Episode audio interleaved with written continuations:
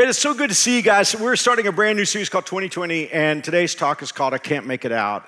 And we're not talking now about actual vision, but you know how it is if you if you've struggled with getting the right prescription or if you accidentally pick up someone else's glasses, you know what it's like for everything to be fuzzy and for you to see shapes but not be able to make it out. Well, today we want to take that to an existential place and we want to talk about when when life is fuzzy and you can't make it out. This all started about eight weeks ago when I brought a talk called Reasons versus Purpose. And I knew that when God gave it to me, it was one of the greatest talks that He'd ever taught me. In fact, tomorrow night, as soon as, actually, I should say, as soon as the second service is over, I get on a plane for Charlotte. Tomorrow night, I'll speak to 2,500 people and I'll bring them the same message that I brought to you eight weeks ago. And in that message, we said that you and I can either spend our lives looking for the reasons why bad things happen or we can look for the purpose that God injects into that situation. And we said that the reason why bad things happen, the reasons are always bad. I mean, you can trace them back ultimately to our wrongdoing, our sin, somebody else's sin, or Adam and Eve's sin from in the very beginning. So when you ask why bad things happen, you won't like the answer and it won't take you anywhere. But what we discovered in that message is that God is capable, even when people do bad things and we have bad results, God is still capable of injecting purpose into that situation. So that if you decide to live your life looking for God's purpose in the situation, instead of asking why it happened, you're asking God, what do you want to do now? Because God has this marvelous way of stepping into dysfunction and bringing his, his majestic order, his majestic plan. But I will tell you this as we start out today, and I need permission because this morning I just want to bring an introductory message. I'm not even really sure we're going to get to any particular finish line. But I need your permission to allow me just to bring a message that will introduce the series to you. And then, secondly, um, maybe this message today will feel a little dry. We're just going to learn some basics. We're going to lay a foundation for living a life where we can see clearly and live according to purpose. Let me start with this I think that one of the great challenges for God followers, even who believe that God has a purpose for us, is that we live in a cause and effect world. We live in a world where we're accustomed to seeking for causes. And for all of you who've studied any of the sciences, whether it's at the high school level, the university level, you know that there is a name, there's an official name for the process of cause and effect. We call it disambiguation.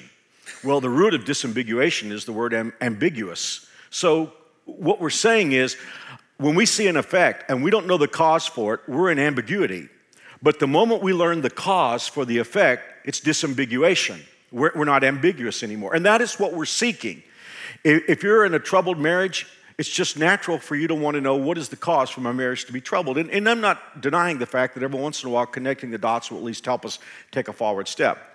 But what I am saying is that we want clarity, and oftentimes, if we got the reason for why things are the way they are, we wouldn't like it very much and it wouldn't take us anywhere.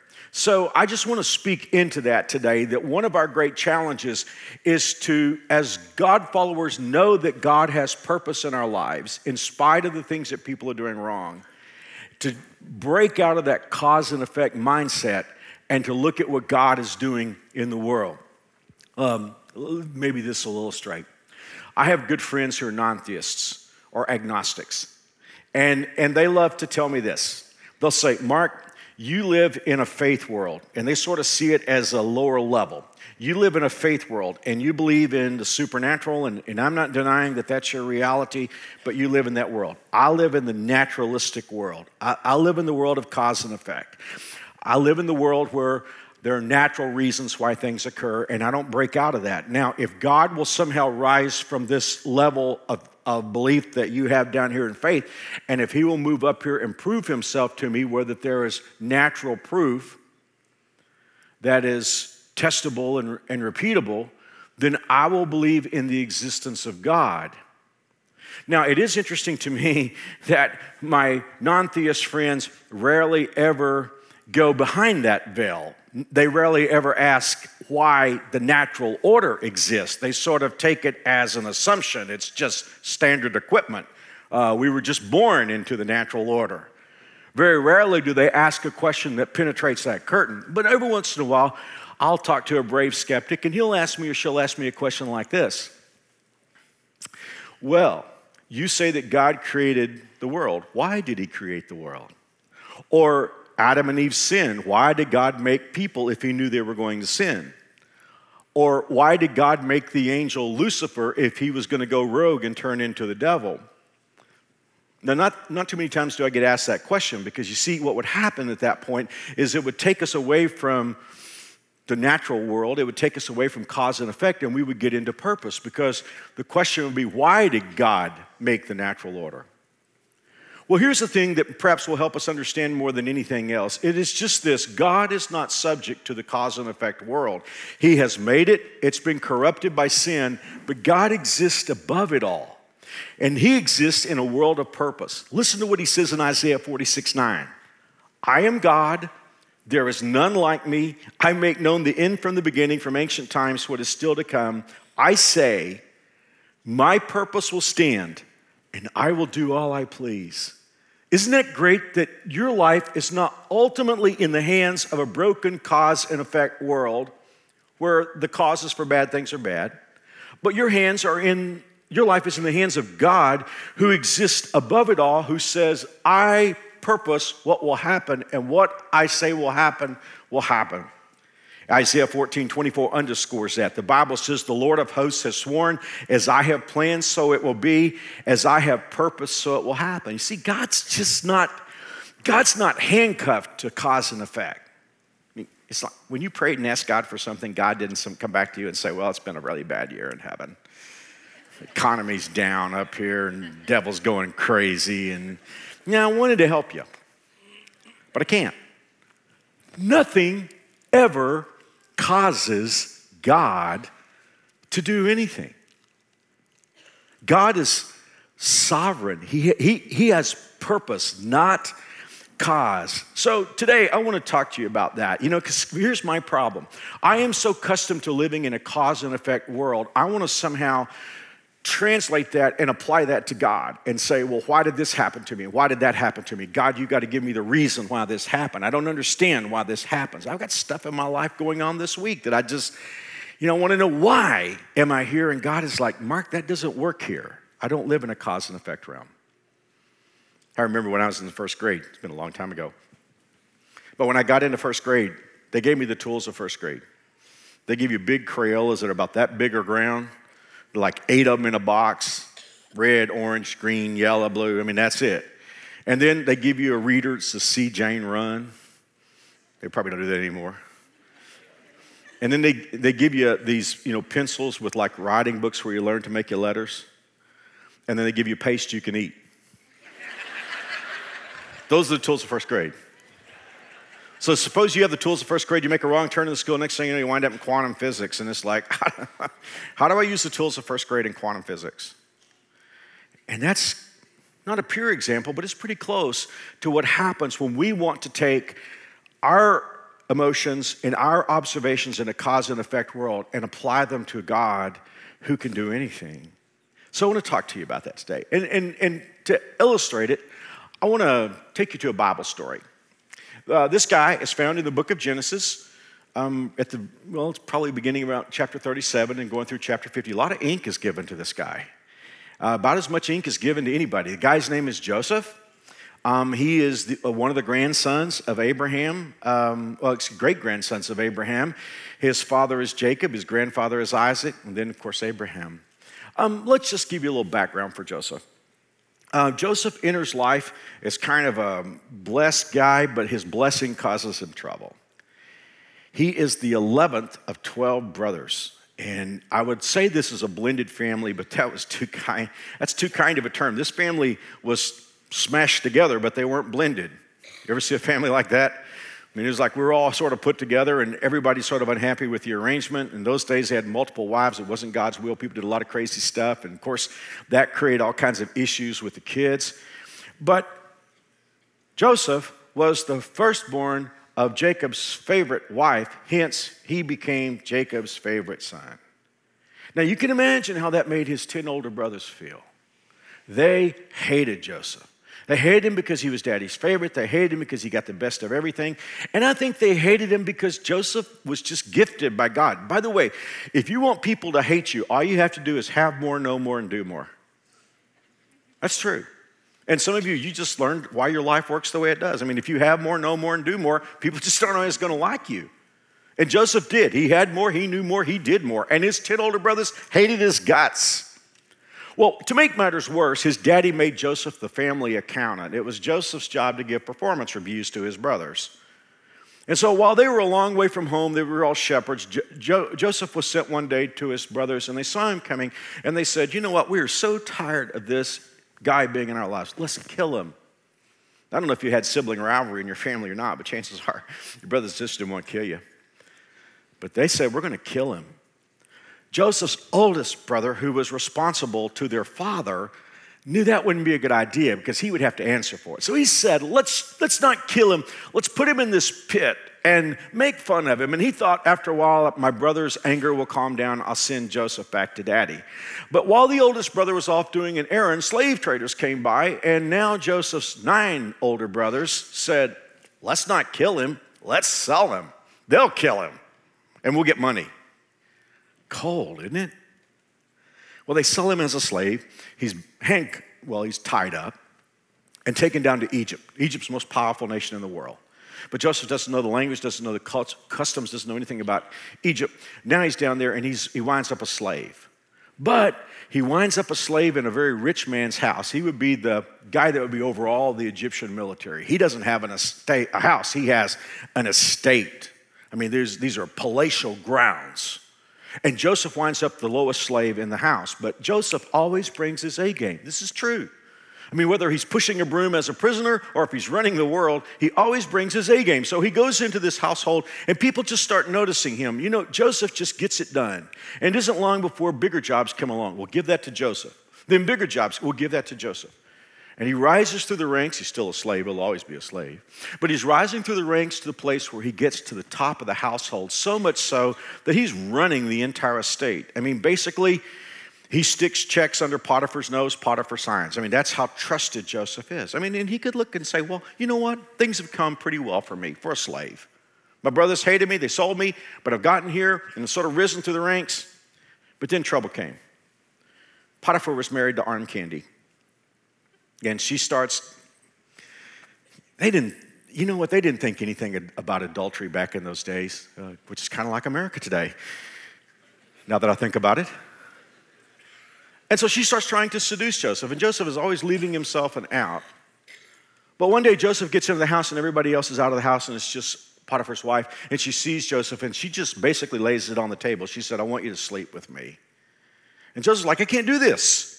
If I do this, sin, it'll be a sin against God. It'll be a sin against my master who trusts me. I can't do this awful thing.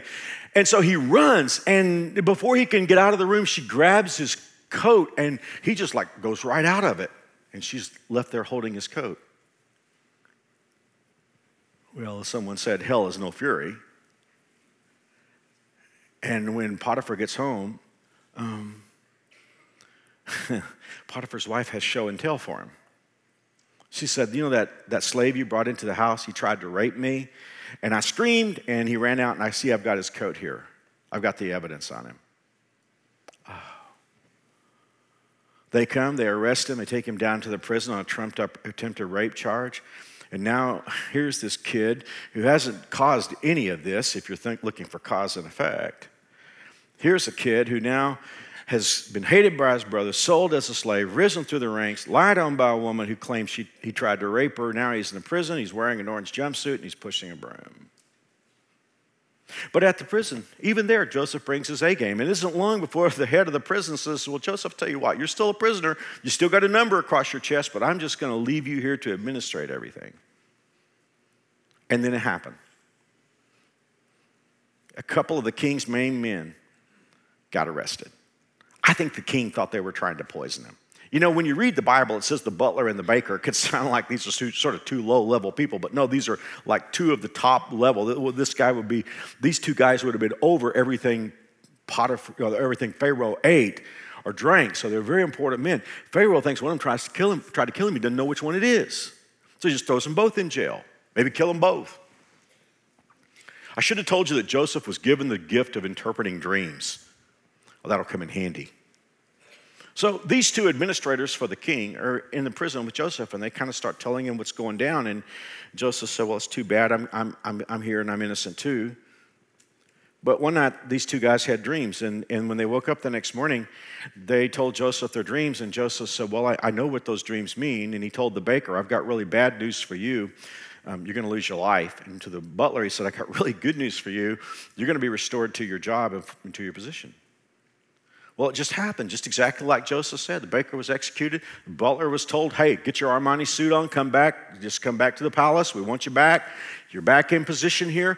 And so the butler is so excited, he's so glad to be alive and get his job back. And as he's leaving the prison, Joseph said, Hey, sir, when you get to the palace, would you tell the Pharaoh about me? Would you tell him I'm down here on a trumped up charge and I'm innocent? And the butler's like, Oh, yeah. Sure. Man, the moment I get back there, I'm going to tell the Pharaoh that you're down here. you think so? That guy just barely got, got out with his head. The last thing he's going to do is go in and tell his boss, Thank you for letting me back, sir. I need to let you know that down there is a prison, in prison there's a guy who says he's innocent. Hey, they all say they're innocent. They went back to the palace and summarily forgot Joseph for two years. I love this man's story. What you're hearing is you're hearing the life of a young man from the time he's 17 to the time he's 29. Now, some of you know the rest of the story. I want you just to pretend that you don't, though. Because Joseph didn't know the rest of the story. Suppose you go and you talk to Joseph right now, and you look at this young man, and, and, all he's tried to do is help. He tried to serve his dad, he tried to serve Potiphar, he's tried to be a good prisoner. I mean, he's tried to serve everybody, and yet it just keeps blowing up in his face. If what, what, advice, what if you're living in a cause and effect world right now, what advice do you give Joseph? Because there's no doubt about it. I mean, if you, if you ask why he's stuck here in prison, the causes are clear. He's there because his brothers hated him. He's there because he was sold as a slave. He was there because a woman lied about him. He's there because a man who claimed to remember him deliberately forgot him. Are you beginning to see what I'm talking about? If you and I are locked in a world where we must know the reason for everything, we're not going to like it. The reasons are not going to be good and they're not going to take us anywhere. But let's just say you give Joseph advice right now. I mean, he's sitting there in the prison. He's languishing in the prison. He's been there one year, two years. I mean, no telling how long Joseph has really been there. We just know he's been forgotten the last two years. I mean, what's your advice? Would you advise him to give up on believing in God? When you're 29 years old, 13 years is a long time. 13 years is a long time to be kicked around. 13 years is a long time to be a slave and a prisoner. I mean, would you, would you say to Joseph, hey, buddy, if I were you, I'd just quit trying to do the right thing and look out for number one? Because all this trying to serve other people hadn't helped you any. Or would you encourage Joseph to become an atheist? I mean, I have friends who are atheists, and they say the reason why they're atheists is because bad things have happened in their life. So, looking at Joseph right now, at 29 years old, would you tell him to become an atheist because, after all, he can't make it out. He can't make sense of things. Let's play with that for just a moment. Let, us take that statement. When I can't make sense of things. And I'm just going to be honest with you right now. This has been a tough week for me, like it's been for some of you. I can't make sense of some of the stuff that's happened to me this week. When I can't make sense of things blank. What goes there? I mean, what do you do when you can't make sense out of injustice? I think about that beautiful young woman who was peacefully protesting hate. And a young hate filled racist takes an automobile and rams it into a crowd and takes her life away. I can't make sense out of that. I can't make sense out of injustice. I can't make sense when I have, haven't harvested what I planted. The Bible says you reap what you sow, but some of you know what it's like to plant good stuff and get bad stuff in return. In your marriage, you've planted good stuff and you're getting bad stuff back. And you've planted kindness, but you're getting hate. And you've planted hard work and you're getting disrespect. When I can't make sense of things blank, and what do you do when you can't make sense of things when your hopes have been dashed? We'll talk about that in week three. I mean, when you've got this beautiful hope and somebody just throws it on the ground and laughs at you, how do you make sense out of that? And Joseph, let me tell you what I think is one of the hardest things of Joseph's story because I've lived it. I mean, look at poor Joseph. What do you do when your turnaround has been aborted? I think that's the hardest thing to deal with, is for me. You know, because if you're Joseph and you're hated by your brothers and you sold as a slave, and the next thing you know, you're getting promoted, promoted, promoted, promoted, promoted until you're the top person in Potiphar's house. It's like, okay, life is turning around for me. Life is going to be better now. Boom, doesn't see it coming. Woman claims he tried to rape her. He's in prison. Pharaoh's servants are there. He interprets their dream. Okay, life is turning around for me. Boom, they forgot me. I think that's one of the hardest things of all when I can't make sense of things blank. Well, let's try a couple of things. When I can't make sense out of things, God doesn't exist. I mean, that, that's very popular in our world today. If I can't make sense out of things, then there must not be a God. If, there, if of all the things that happened in my life made sense, if there was some semblance of purpose that I can see very clearly, then I would believe in the existence of God. But when I can't make sense out of things, God doesn't exist. Well, although that's popular, there are some problems with that. The first problem is, is it makes the proving grounds for the existence of God in my feeble mind and my limited experience. The second problem is, is that it assumes that God is servant to my ability to interpret cause and effect. So I reach up to this great God who created everything, wrote the code for DNA, and I pull him down to my mind and say, if I can't make sense of things, then God doesn't exist. It would be like a three year old who thinks that the only boats are the ones who float in his bathtub and denies the existence of an aircraft carrier because it won't fit. That is what we humans are like when we say, if I can't make sense of things, God doesn't exist. But here's, here's the big one. If I say, if I can't make sense out of things, God doesn't exist, it, it leaves me on my own. That's a big one. Think about that for a moment. If, if, I, if I give up on God and I say, because life doesn't make sense, you don't exist, the next thing is that happens is I, I'm, I'm by myself. You know, we, we often talk about the thief on the cross. And when we say that, we think about the one who repented and who believed in Jesus. But remember, there was another thief. Do you remember what he said to Jesus? This is in Luke 23 39. One of the criminals blasphemed him, saying, If you are the Christ, if you are the Christ, save yourself and us. In other words, if I can't understand, if you don't get me off this cross, then you don't matter. And there are people today who, when they can't make sense of life, they deny the existence of God and they're left on their own. You know, one of my favorite people the last 30 years is Steve Jobs. He's a co founder of Apple and, of course, went on to do great things uh, with Pixar and then came back to Apple and really did great things. But you also know that Steve got pancreatic cancer. I need to let you know that Steve claimed to be at least an agnostic, if not an atheist. When he was a kid growing up, he went to church until he was 13 years old. And he went in to visit his pastor one day in Southern California and he said, Does God know everything? And the pastor said, Yes.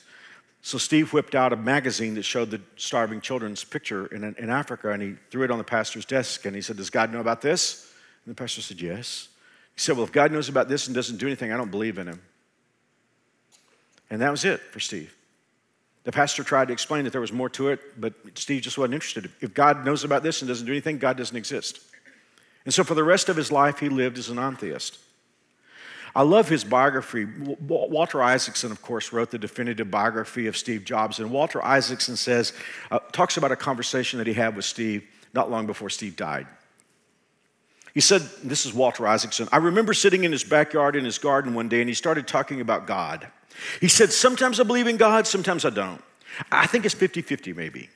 But ever since I've had cancer, I've been thinking about it more and I find myself believing a bit more. I kind of, well, maybe it's because I want to believe in an afterlife, that when you die, it doesn't all disappear. And then he paused for a second and he said, Yeah, but sometimes I think it's just like an on off switch. Click, and you're gone. He said, and he paused again, and he said, and that's why I don't like putting on off switches on Apple devices. Man, there's a guy I respect for his creativity. And yet, here is a guy who said, if I can't make sense out of things, God doesn't exist. And you can hear the loneliness and the emptiness with which he died. And hopefully that changed before he did die. Well, let's try another one. Let's try this. Um, when I can't make sense out of things, God exists, but he can't be trusted. Well, now, the first one is sort of the non theist mantra. The second one is sort of the Christian viewpoint that some of you could have today. You say, Mark, I, I thought God was doing this and didn't work out, and I can't make sense out of things. So, yeah, God is part of my theological repertoire, but I, I, don't, I don't trust Him. I don't pray anymore. When I can't make sense out of things, God exists, but He can't be trusted. I'll talk about this story next week, so I won't talk about it a lot today.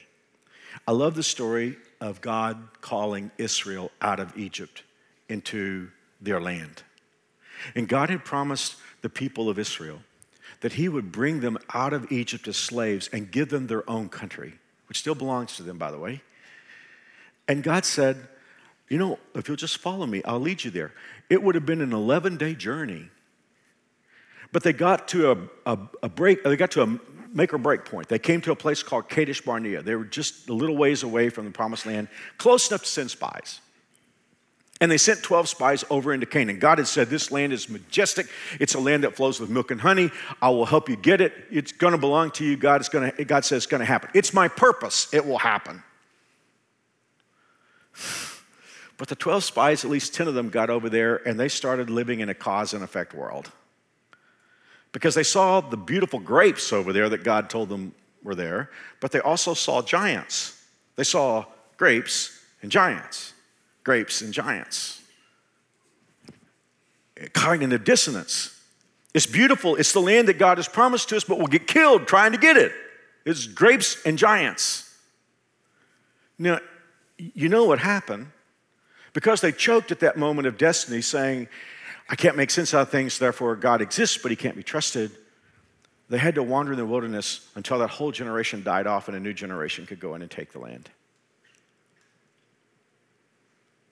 I'm not trying to be too metaphorical today, but you know what? Here's the thing about being in a place where you've quit believing that God can be trusted because you can't make sense of things.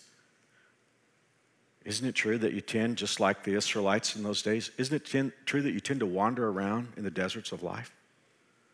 You're just burning up your life, using up your life. I mean, I, I, understand. If you talk to Joseph, he's sitting there in the prison.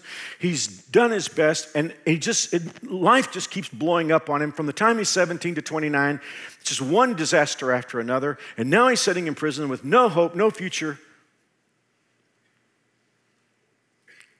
And you could say to him, Well, Joseph, I'm with group number one. I can't make sense of things. If I were you, God doesn't exist. Or Joseph, I don't, I don't, I can't make sense of things. I'm a God follower. I go to New Spring Church. But I'll tell you what, if my life had been like your life, I'd just say God exists, but he can't be trusted.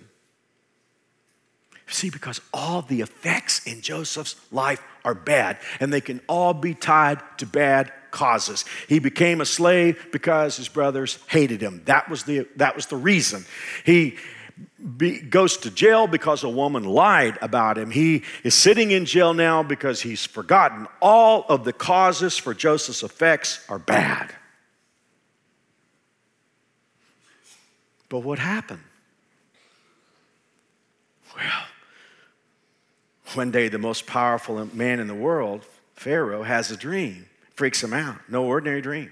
He has a sense that it has to do with destiny. He calls in his, all of his guys with mojo and he says to them, Tell me what the dream means. He's like, Sir, we don't have any idea.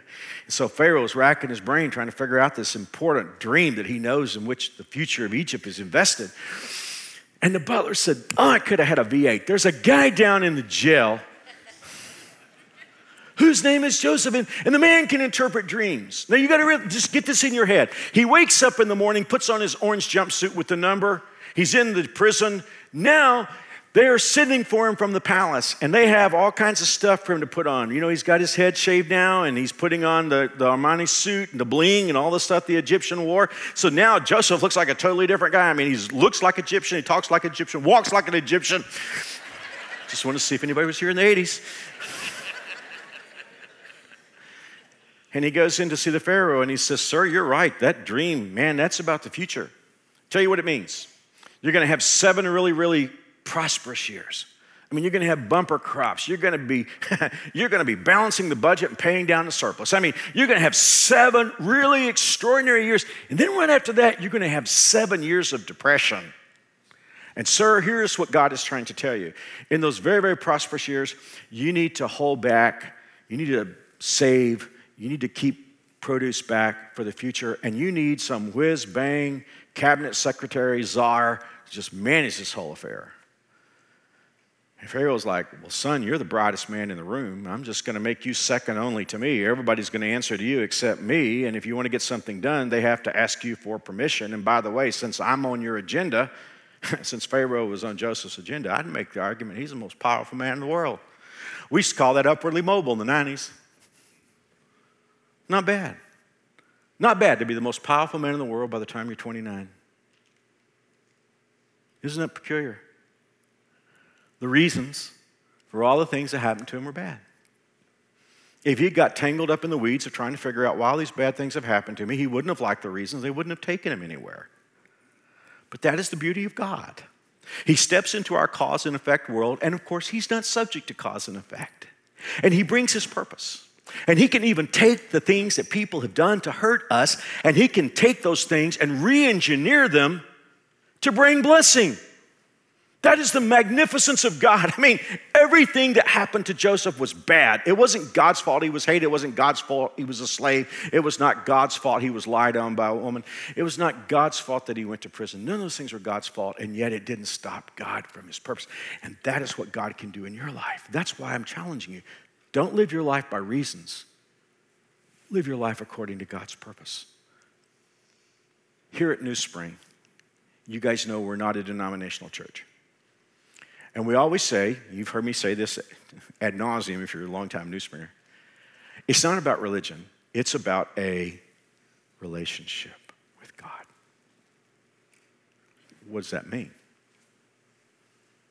I mean, in real terms, in practical terms. I'll tell you what it means. If you have a relationship with God, you're not locked into this lower strata of cause and effect. You've been summoned up to live in a strata of purpose. And even though you have to function in a cause and effect world, your life is not handcuffed, it's not subject to a cause and effect world where you have to find the reasons why all these things happen. You're living in a world where God can inject His purpose into your life. Well, we played with that statement, didn't we? Um, when I can't make sense of things, God doesn't exist. When I can't make sense of things, God exists but can't be trusted. As I close out today, I'm going to put the sermon in one sentence. Ready? When I can't make sense of things, He can. When I can't make sense of things, he can. He's God. Nobody causes him to do anything. He does what he wishes. God is always in the manual override mode.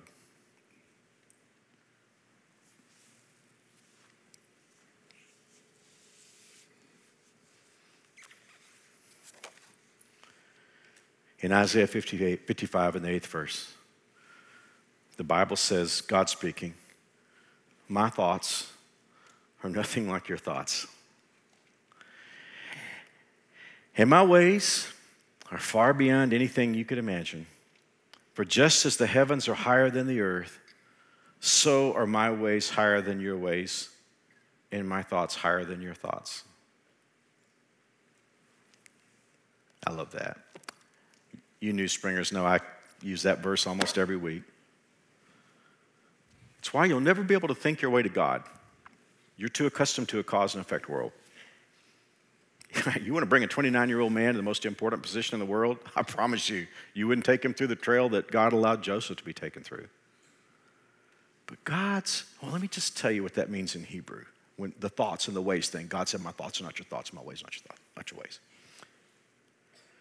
What God is saying is, look, my plans and your plans are not the same. All of us have plans for destiny. We, we have plans for life. There's nothing wrong with forming a plan.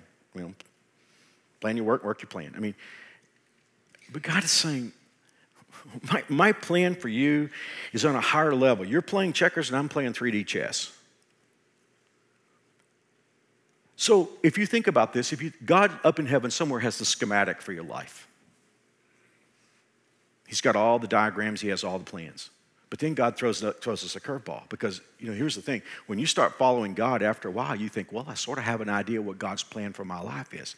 But God says, hey, it isn't just that my plan isn't your plan. God says the way I put the pieces together would not be the way you put the pieces together. God is saying if, if you were looking at the plan, you would assemble the parts in a different order than I would.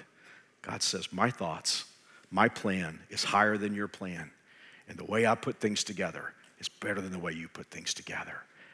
That is why a relationship with God is something that allows you to rise above, out of the strata of a cause and effect broken world, and rise into the strata of a God who loves you, who can't be stopped, who can't be thwarted, and will work his plan in your life no matter what anybody does to hurt you. Thanks for being here. We'll see you next weekend.